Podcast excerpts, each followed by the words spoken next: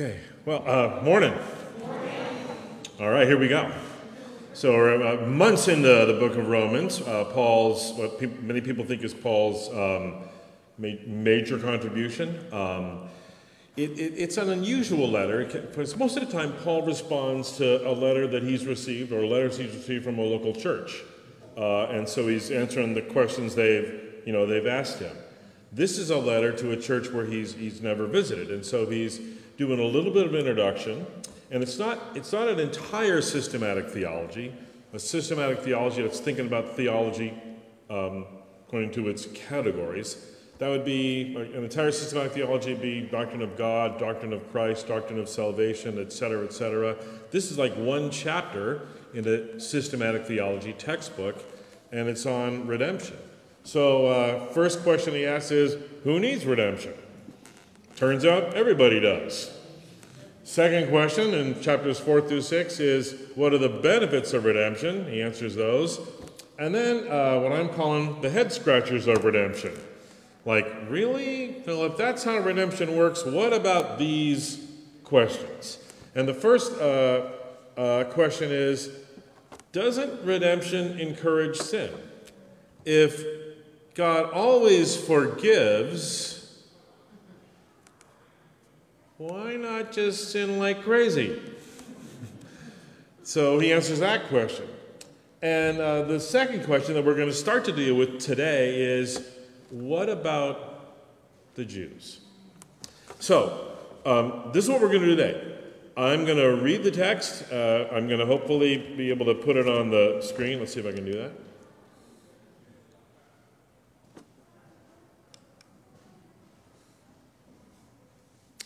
Uh, I'm going to read the text, and then I'm going to ask these questions. What do you see?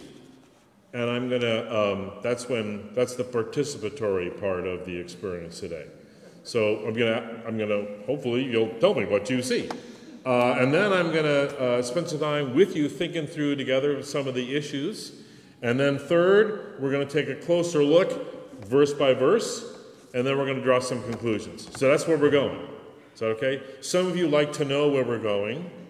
Of us like getting on a plane without any idea where it's going. But a lot of people like to know where the plane's going.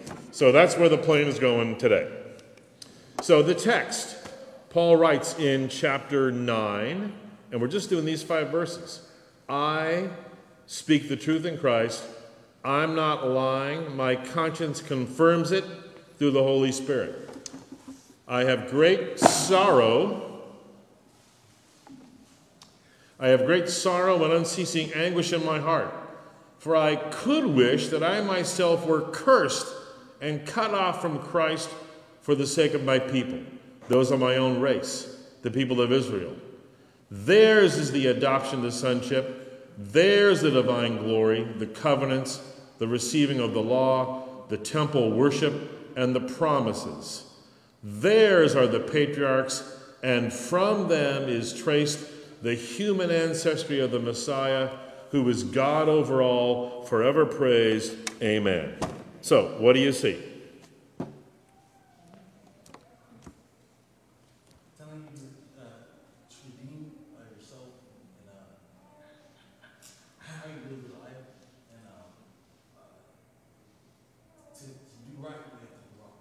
To do right, we have to grow?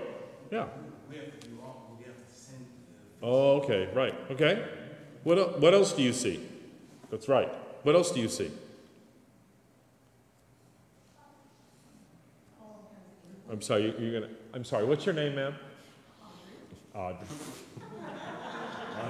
so, uh, what, what, do you see? Audrey? I was just seeing um, the English of uh, Paul's heart. Yeah. Yeah. I mean, this is. I mean, this is pretty. Uh, people have been talking about Romans like it's a theology textbook. This looks pretty personal because it is pretty personal. What else do you see? Yep.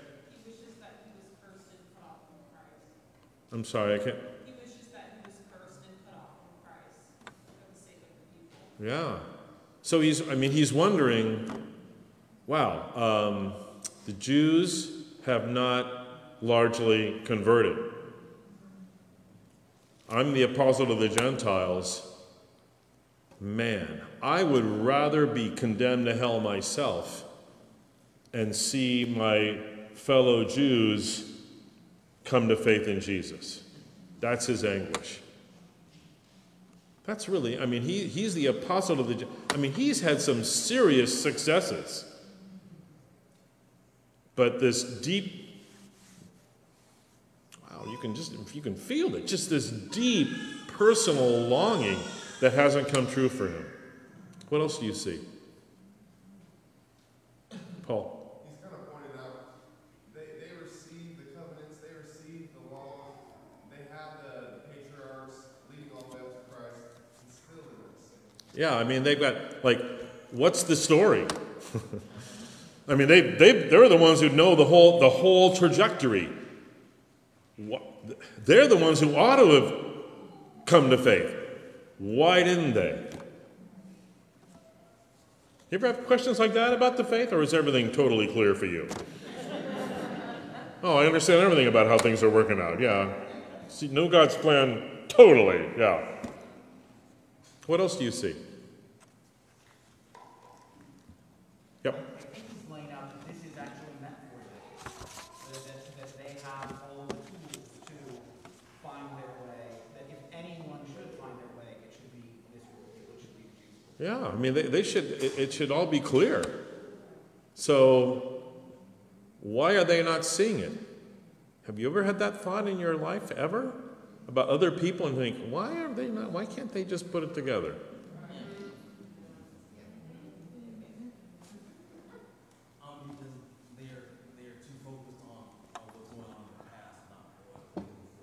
Yeah, they're too focused on what's going on in the past, or sometimes it's just because we're too focused on the wrong thing. That ever happen to you? You're just too focused on the wrong thing? When, my, when Christine and I were, we've been married 39 years, and when we first met, we met on, on October 9th, 1981.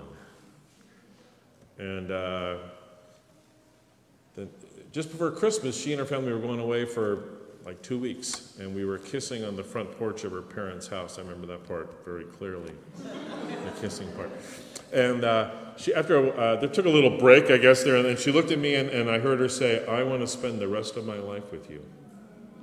To which I responded, "I like you too." Honest to God, that's what I said. So, um, so somebody had been missing the obvious signs there. I mean, they're right there. You know, drove away, and I'm thinking, just this whole way, like, wow, something really important just happened. Missed that one, so that's a human tendency to like miss what's right in front of you. Yes. Um, you know, we made a point yesterday in Lyft, um, where a point was made that when we take our eyes off of Jesus and our service and what we're, what we're supposed to do, when we're distracted, that's when we get lost. That's when we don't see what's in front of us. And I think that speaks directly to this, because, you know, whether you're busy or you have a different goal, when you take your eyes off of Jesus, that's why you don't.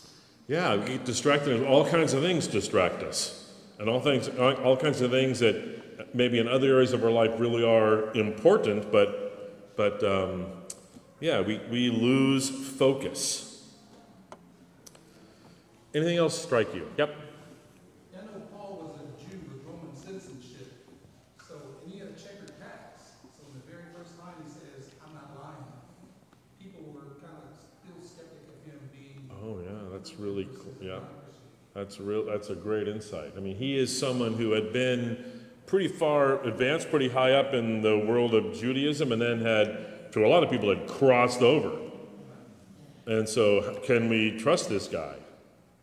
Does he have Does he have legitimacy? And he couldn't. He wasn't. Re, he wouldn't really have lots of cred in the Roman world, even though he was a Roman citizen.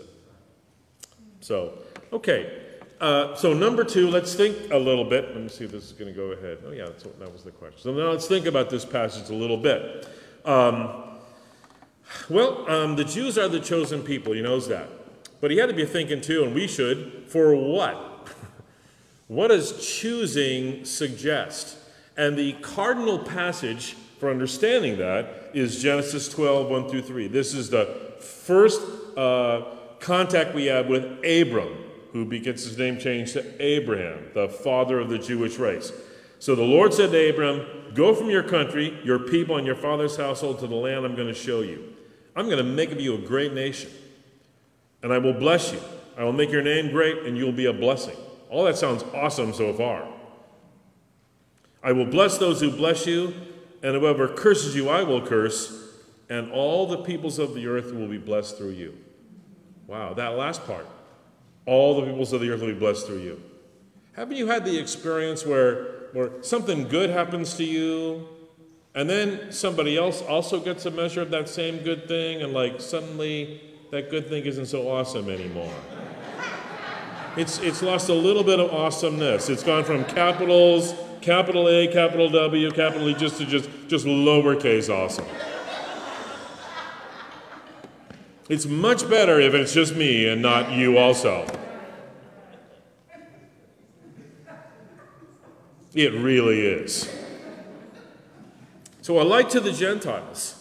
Wow, so so this light to the Gentiles thing has come true. And Paul's been, many ways, the chief uh, proponent, the chief accelerator, the chief expander of that light to the Gentiles. And he knows it. So, why have so few Jews recognized Jesus as Messiah and turned to God? That's the thing he's wrestling with. It's beautiful. It's awesome to see him honestly wrestling with, with questions. Right? You have questions. I have questions about the faith. Honest wrestling. He's pursuing it. And the evidence is all around us, all around him. The Christian community has some Jews, but the vast majority of worldwide Judaism in his day had not recognized Jesus as Messiah. And he's asking the question what gives with that? How am I supposed to understand that? Maybe, maybe we were wrong in embracing this new faith. He might be thinking that some Gentiles are thinking that. And if the Jews aren't following Jesus, they're the ones that know all this stuff. Have we, have we bought have we bought a canard? Have we bought something that, that just doesn't gonna, isn't going to have staying power? Didn't God send the Messiah to Israel? It kind of looks like God promised one thing, and what happened was something else. In the background, of course, is the dynamic that God often works in ways that surprise us. That ought to tell us something. We're pretty much addicted to the way things we want, the way we want things to be. Just notice what goes on in your heart when you're driving home today and someone cuts you off. Are you whacked out about these stories about people assaulting flight attendants? Like, holy moly. I mean, we are addicted to the way thing, the way we want things to be. We get we get just crazy if we're if we're held up just a little bit.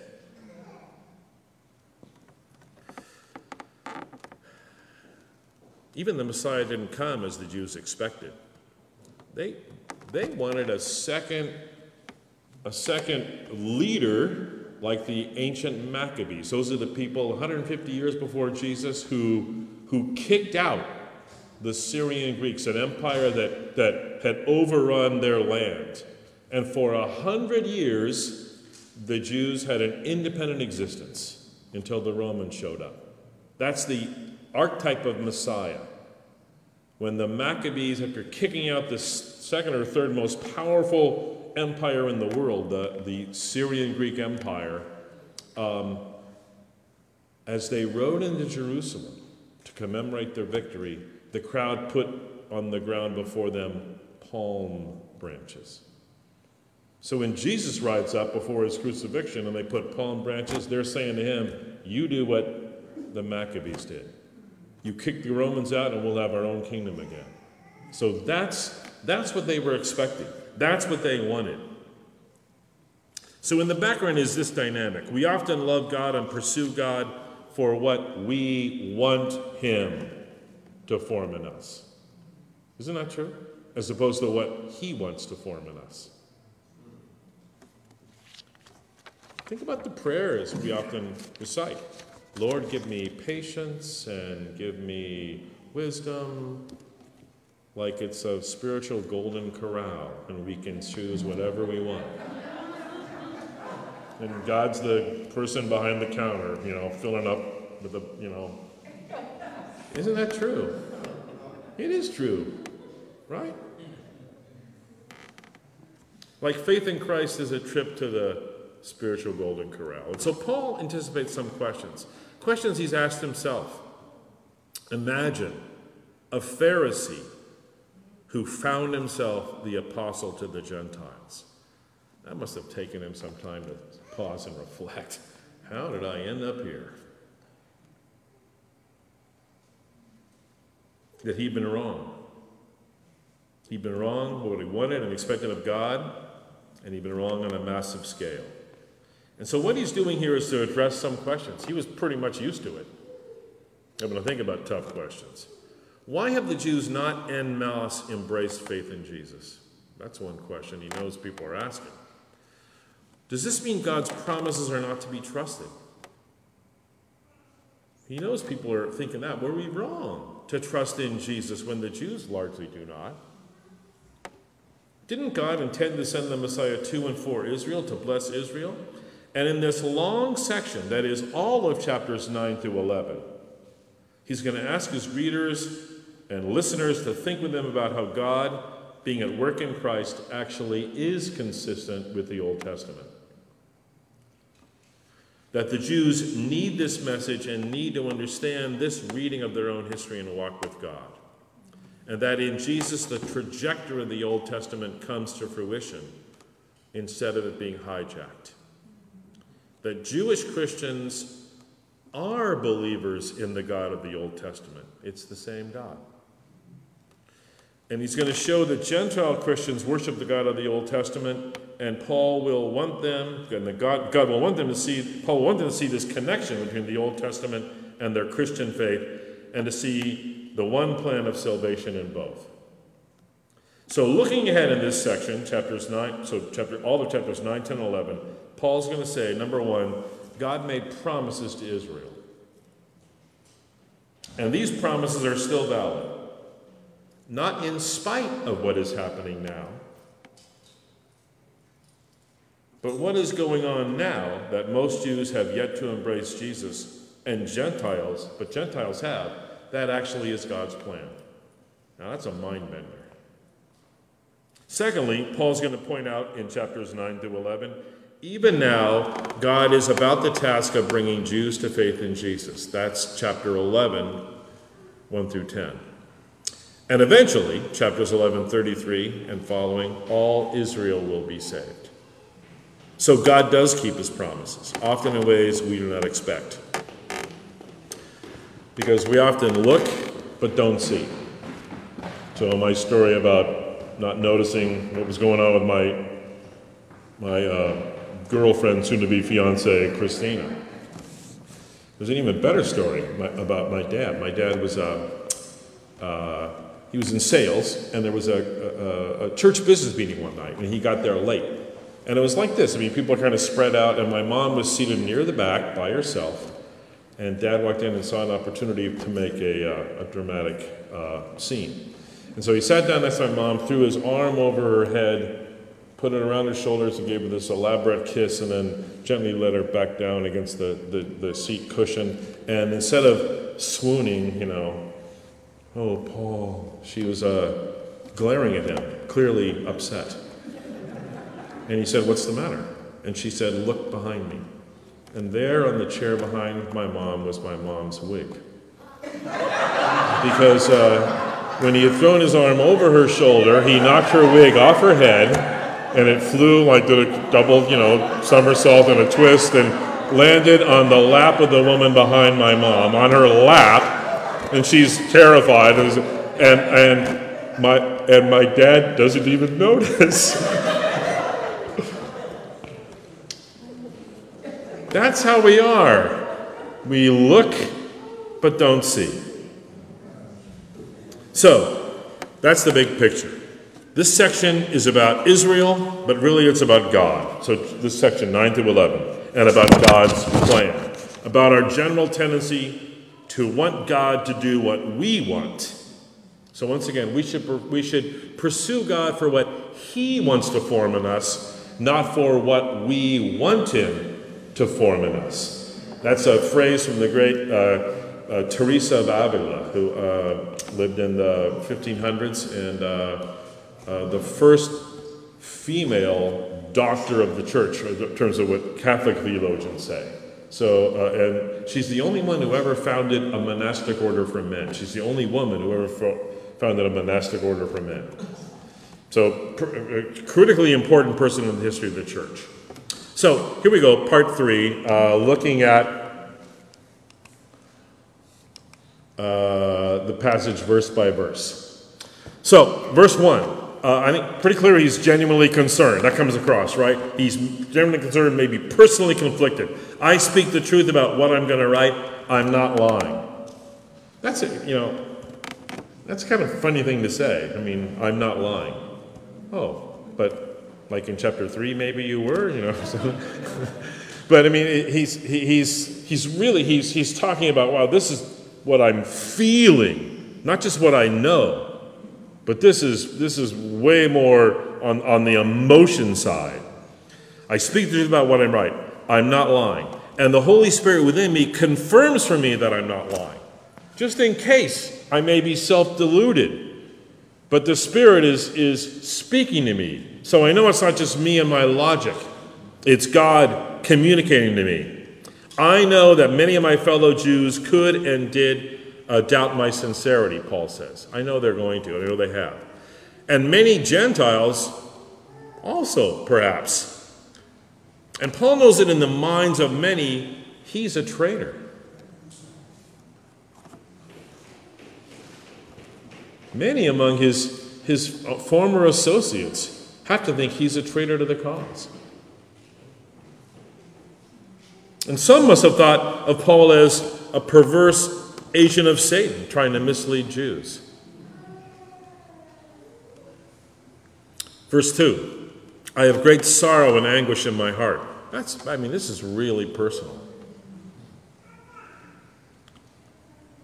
When you've experienced great anguish and sorrow. Sometimes we, along with others, experience anguish over some event or some reality. But when it's personal, we feel that stab of pain. Right? Remember those events in your life where you can't ever get comfortable? you move around, sit in this chair, sit in that chair, go for a walk. The walk doesn't, I mean, you just, it's like there's no relief anywhere.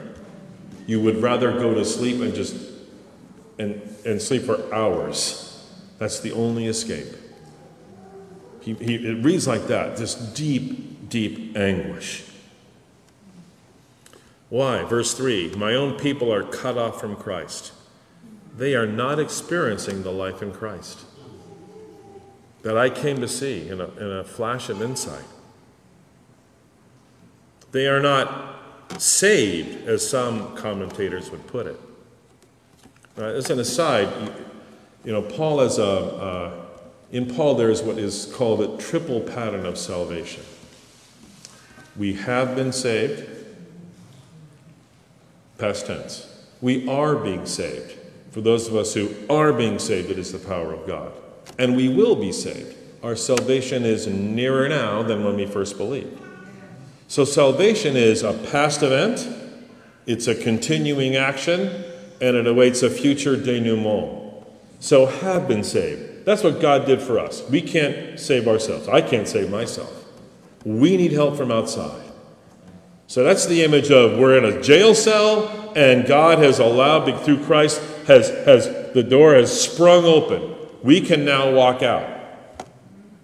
But the our being saved is the you gotta walk out. You gotta walk out and, and, and live into this faith. Yes, you have been saved. The jail door is sprung open, but now you gotta walk out and learn to live into the promise. Learn to live into what life with the Holy Spirit within you. Learn to listen to God more and more. Listen less to yourself. Do you ever struggle with that? Okay, three of us do, including me. Okay, there's a couple more. But we got we got to learn. We got to that that's a long process. and we will be saved. Well, that's, you know, that's, that's at the end. That's when God calls us home.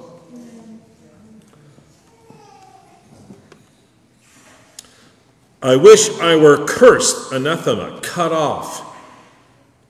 This implies that this is the status of the Jews who have not come to faith. I would rather switch for them. He'd prefer for his people to experience living faith now. Parents wish that for their children, don't they?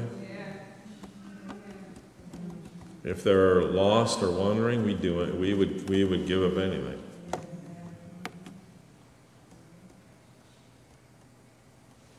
We wish that for friends and loved ones. And we really can't understand why God seems to be waiting. But once again, we should pursue God for what He wants to form in us, not for what we want Him to form in us. And then verse 4 the people of Israel. That's, that's kind of interesting, he uses that language instead of the Jews. The people of Israel. And that is typically used by Paul, not exclusively, but typically used by Paul when he has in mind what we call salvation history. Not just the people of Israel, the people group, but what their purpose is. And what have the Jews enjoyed? Adoption. That's what he says adoption.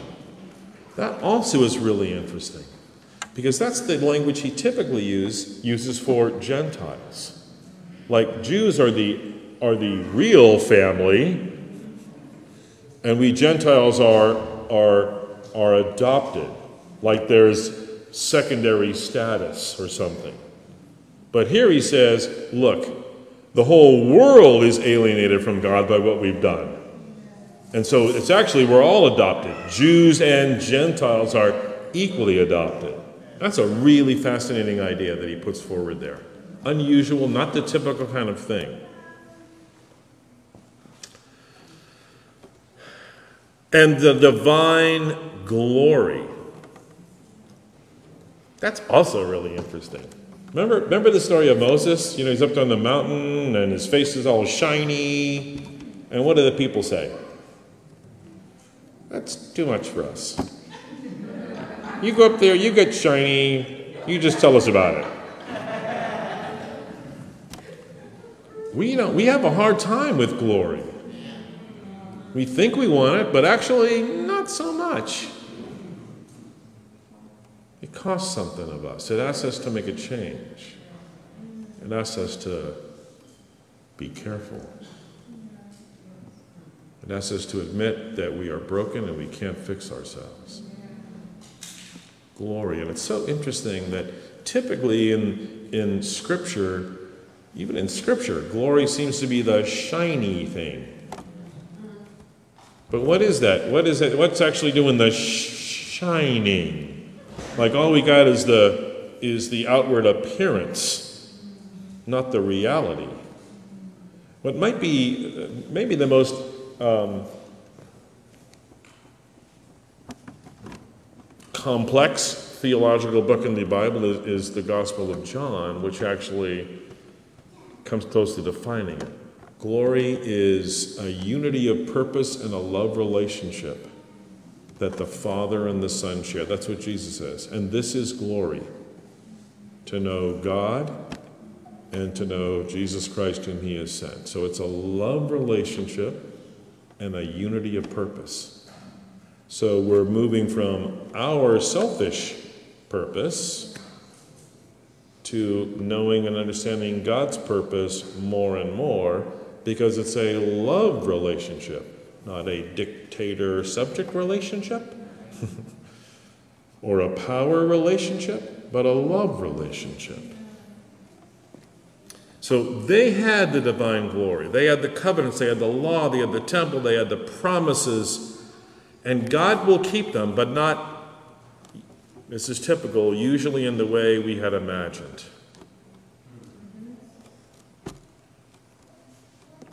And then verse 5. Then the two, uh, the two biggies, theirs are the patriarchs. That's the, type time, that's the way, the basic way of understanding God's relationship with us, his relationship with the patriarchs, and also the Messiah, the human ancestry of Christ, who, by the way, is God. So, um,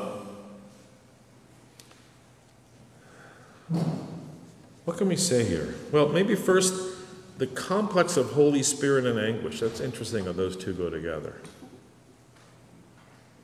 Now, the word for anguish in Greek is adune, which signifies, um, you know, just tremendous stress, like we talked about earlier. You can never get comfortable, the kind that affects you physically. And then the Holy Spirit. That's really interesting because we normally think about the, the Spirit as comfort. But it can also be anguish if we're too far afield. Right? I mean, there's sometimes you don't want the light turned off. And then spirit. You know, we typically say, I have a soul, right? Don't we use that language? I have a soul, I have a spirit. But the biblical way of saying it is, I am a soul. We are embodied souls because the soul is eternal, and so is the spirit. So we are tripartite. We're body, soul, spirit. We just happen to be in a body right now. At the crucifixion, Jesus says to the one guy on the cross, Today you're going to be with me in paradise, not in 4017 AD when I come again, then you'll be with me in paradise. He says, Today you're going to be in paradise. So, some part of us that's sentient, that's self aware, as soon as we die, is, is in heaven with God. That's why the souls in Revelation are underneath the altar saying, How long? We've been waiting a long time for, the end of, uh, for the end of human time. So we have a soul, but we also have a spirit. And that spirit connects us with other spirits, with the Spirit of God. Think about what Paul says in 1 Corinthians when he says, You can go ahead and eat idol meat. Meat that's been sacrificed to an idol, you know, idols are just wood and stone. So you can go ahead and eat that idol meat. But if there's someone who used to go to that cult where that idol was worshiped, you know what? They've opened the door of their lives to that evil spirit. And that makes them vulnerable. So, uh, I once years ago was in a seminary class of all things with a woman who um, as we had a small group together, shared that she had once been a witch. And that uh, just a couple nights before, there was something horrible happened in her house. There was some sort of, her, her, her, her young son was crying late at night, and she walked into his bedroom and found out what was going on, and there was, she couldn't get in his room. There was an evil force suffocating him. And she finally broke in and was able to run out, and, but then she said, she paused and said, and you know, Dave, I used to be a witch.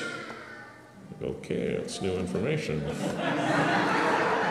and there's a zodiac symbol in my house that we used to use in the worship where we did where we worship the evil spirits. And I think that zodiac symbol is the is the source of the evil in my house. What do you think, Dave? I'm in a seminary class. We're in our small group, and I said, I think I should go get the professor because I have no idea what's going on here.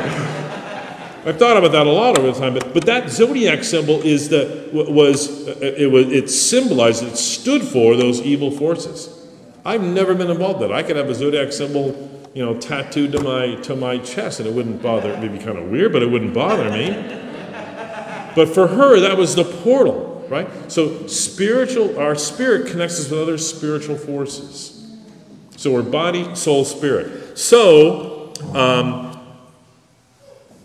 I am with you in spirit, Paul can say. He means I'm actually, I'm actually, in a way, present, just non-physical way. So, and then theirs is the adoption as sons, the, uh, the Jews. Um, but, you know, Paul will also say in Ephesians, this is a beautiful passage, 2, chapter 2. Therefore, Remember that formerly you who are Gentiles by birth and called the uncircumcised, but also call themselves the circumcision, which is done in the body by human hands, remember that at that time you were separate from Christ, excluded from citizenship in Israel, and foreigners to the covenant of promise, without hope and with God in the world. That's who Gentiles were. But now in Christ Jesus, you who once were far away have been brought near by the blood of Christ. And then he says, He himself is our peace, who has made the two one. Okay. So, conclusions. What, do we, what can we take away from this passage? I think the first thing, one, one of the first things to take away is questions are okay. It's okay to doubt. Now, depends on what kind of doubt. You know, James says don't doubt. But that's a that's that's a particular kind. That's being double-minded. That's saying one thing and doing another. What Paul is talking about here is, and, he's, uh, and the presumption is, it's um, it's honest doubt, because we all have those. Doubt actually plays an important role in any kind of advancement. If you aren't wondering about something, you're not seeking to solve a problem. And when we experience doubt or some conundrum about our spiritual life, we should embrace it and say, Lord, what do you want me to learn here? Help me to see what you want me to see, and not just the way I want to see, the way I want reality to be. Less of me, more of you. Honest inquiry. Thinking is okay. Jesus didn't say, just do what I say. Teacher, is it lawful to heal on the Sabbath or not? Well, let me tell you a story. There was a guy on the road to Jericho. So that's an example. He's, he's teaching people moral reasoning. Right? Can we pay taxes to, should we pay taxes to Caesar or not? Well, let's just look at a coin. Who's, whose face on the coin? Caesar's. Well, give to Caesar what Caesar's and the gods which gods. Well, what things are Caesar's? Certain things are Caesar's. What things are God's? Everything. So you have to think it through. So the parable of the Good Samaritan is yep, he's going to work on the Sabbath, but to heal somebody. Speed limits are there for a purpose. I'm sure there are speed limits up there in the part of the Sierra Nevada that were on fire a couple months ago. Probably 15 miles an hour at some of those streets. But if there's a fire raging after you and you're driving 15 because you don't want to get a ticket, you're missing the point of the speed limit. The speed limit is there to preserve some deeper, some deeper good. So, actions and then law, but laws reflect some deeper principle, and principles are based on a ground. And Jesus says, What is the ground? Love the Lord your God with all your heart and soul and mind and strength, your neighbor as yourself. Now, you know, President Lincoln actually understood this, you know, in the Lincoln Douglas debates, where um, the debate, the question was, should Kansas be admitted as a, as a, as a slave state? And Douglas said, well, it's a good American principle, popular sovereignty, to let the people decide. And Lincoln said, no, because there's something even deeper a basic ground, which is the dignity of every human being made in the image of God. And we cannot traduce that. So, that kind of reasoning, Jesus thinking is good. Secondly, conclusion, I think, you know, we don't know everything. Oliver Cromwell once said uh, to some folks who were in dispute with him, I beg you, in the name of God, consider the possibility you might be wrong. Not you are wrong, but can you at least consider the possibility? So difficulty like this, like uh, this conundrum, it, it, it forces Paul to think through. What do I know of God? What do I know of my own people? What do I know of God's work in my own life? So, what you might call godly agnosticism. Third, yeah, we have a tendency to make it about ourselves. Right? Luther said, we are curved in upon ourselves. It's beautiful in Latin. Incurvatus ad se. We can't escape the gravitational pull of our own selves. Very difficult to do that. I read a book, horrible, ho- horrifying book, painful, beautiful book, uh, I don't know, 25 years ago called The Cliff Walk. But this guy was a professor, uh, you know, he's pretty Mr. Smarty Pants, you know, got a good first job at a state college in Texas somewhere, and then uh, looked for a better job at a more prestigious school. Ended up at, I think it was Colgate, which is really quite up there. And then he, and then he was, you know, ready to, ready to position himself to, to jump to the Ivy, to the Ivy League. And uh, his department chair called him in one day. I think it was his department chair, and he thought, sure, he was, yep, they're gonna, he's going to tell me I've got tenure. And instead, he said, uh, you know, we're not granting you tenure, and uh, so you've got a year to find another job because you won't be teaching here after that. He's published three or four books. He's always had this this career path of success, and he's thinking, you know, what? And then he couldn't get a job. He spent years looking. He said he got rejected at some community college in the Upper Peninsula of Michigan, and that's when he felt he hit rock bottom. And, he, and then he, he, he was living in this big old house in New England, and he wasn't working, and he was totally self absorbed. And he's staying at home, taking care of the kids, and he realizes, you know, my kid, my oldest kid is 12. I've, I've actually never done the wash for them. I don't even know how to run the washing machine.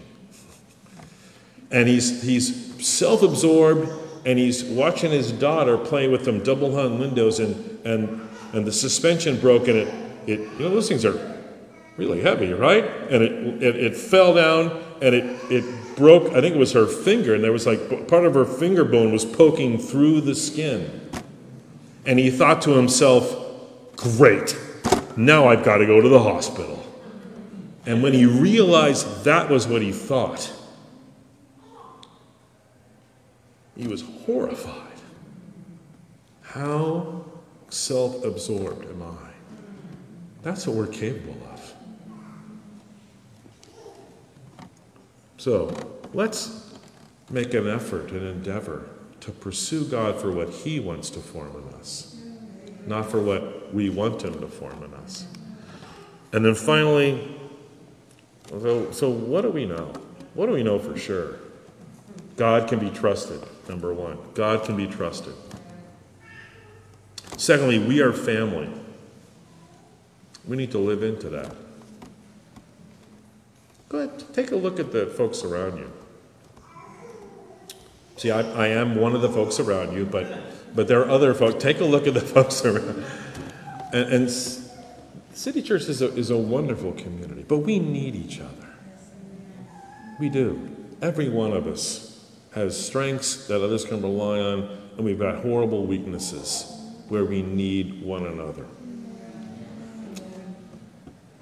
And let's remember that we are saved from, but we're also saved for.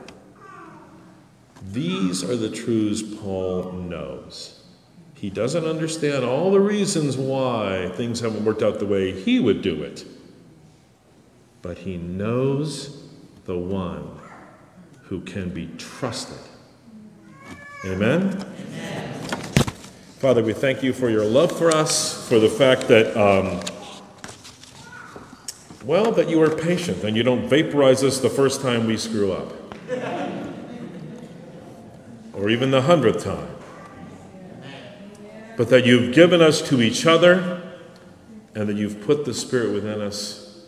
Help us to expand the place in our lives and our hearts where the Spirit dwells, so we can listen more to you and less to ourselves, we pray. And all God's people said,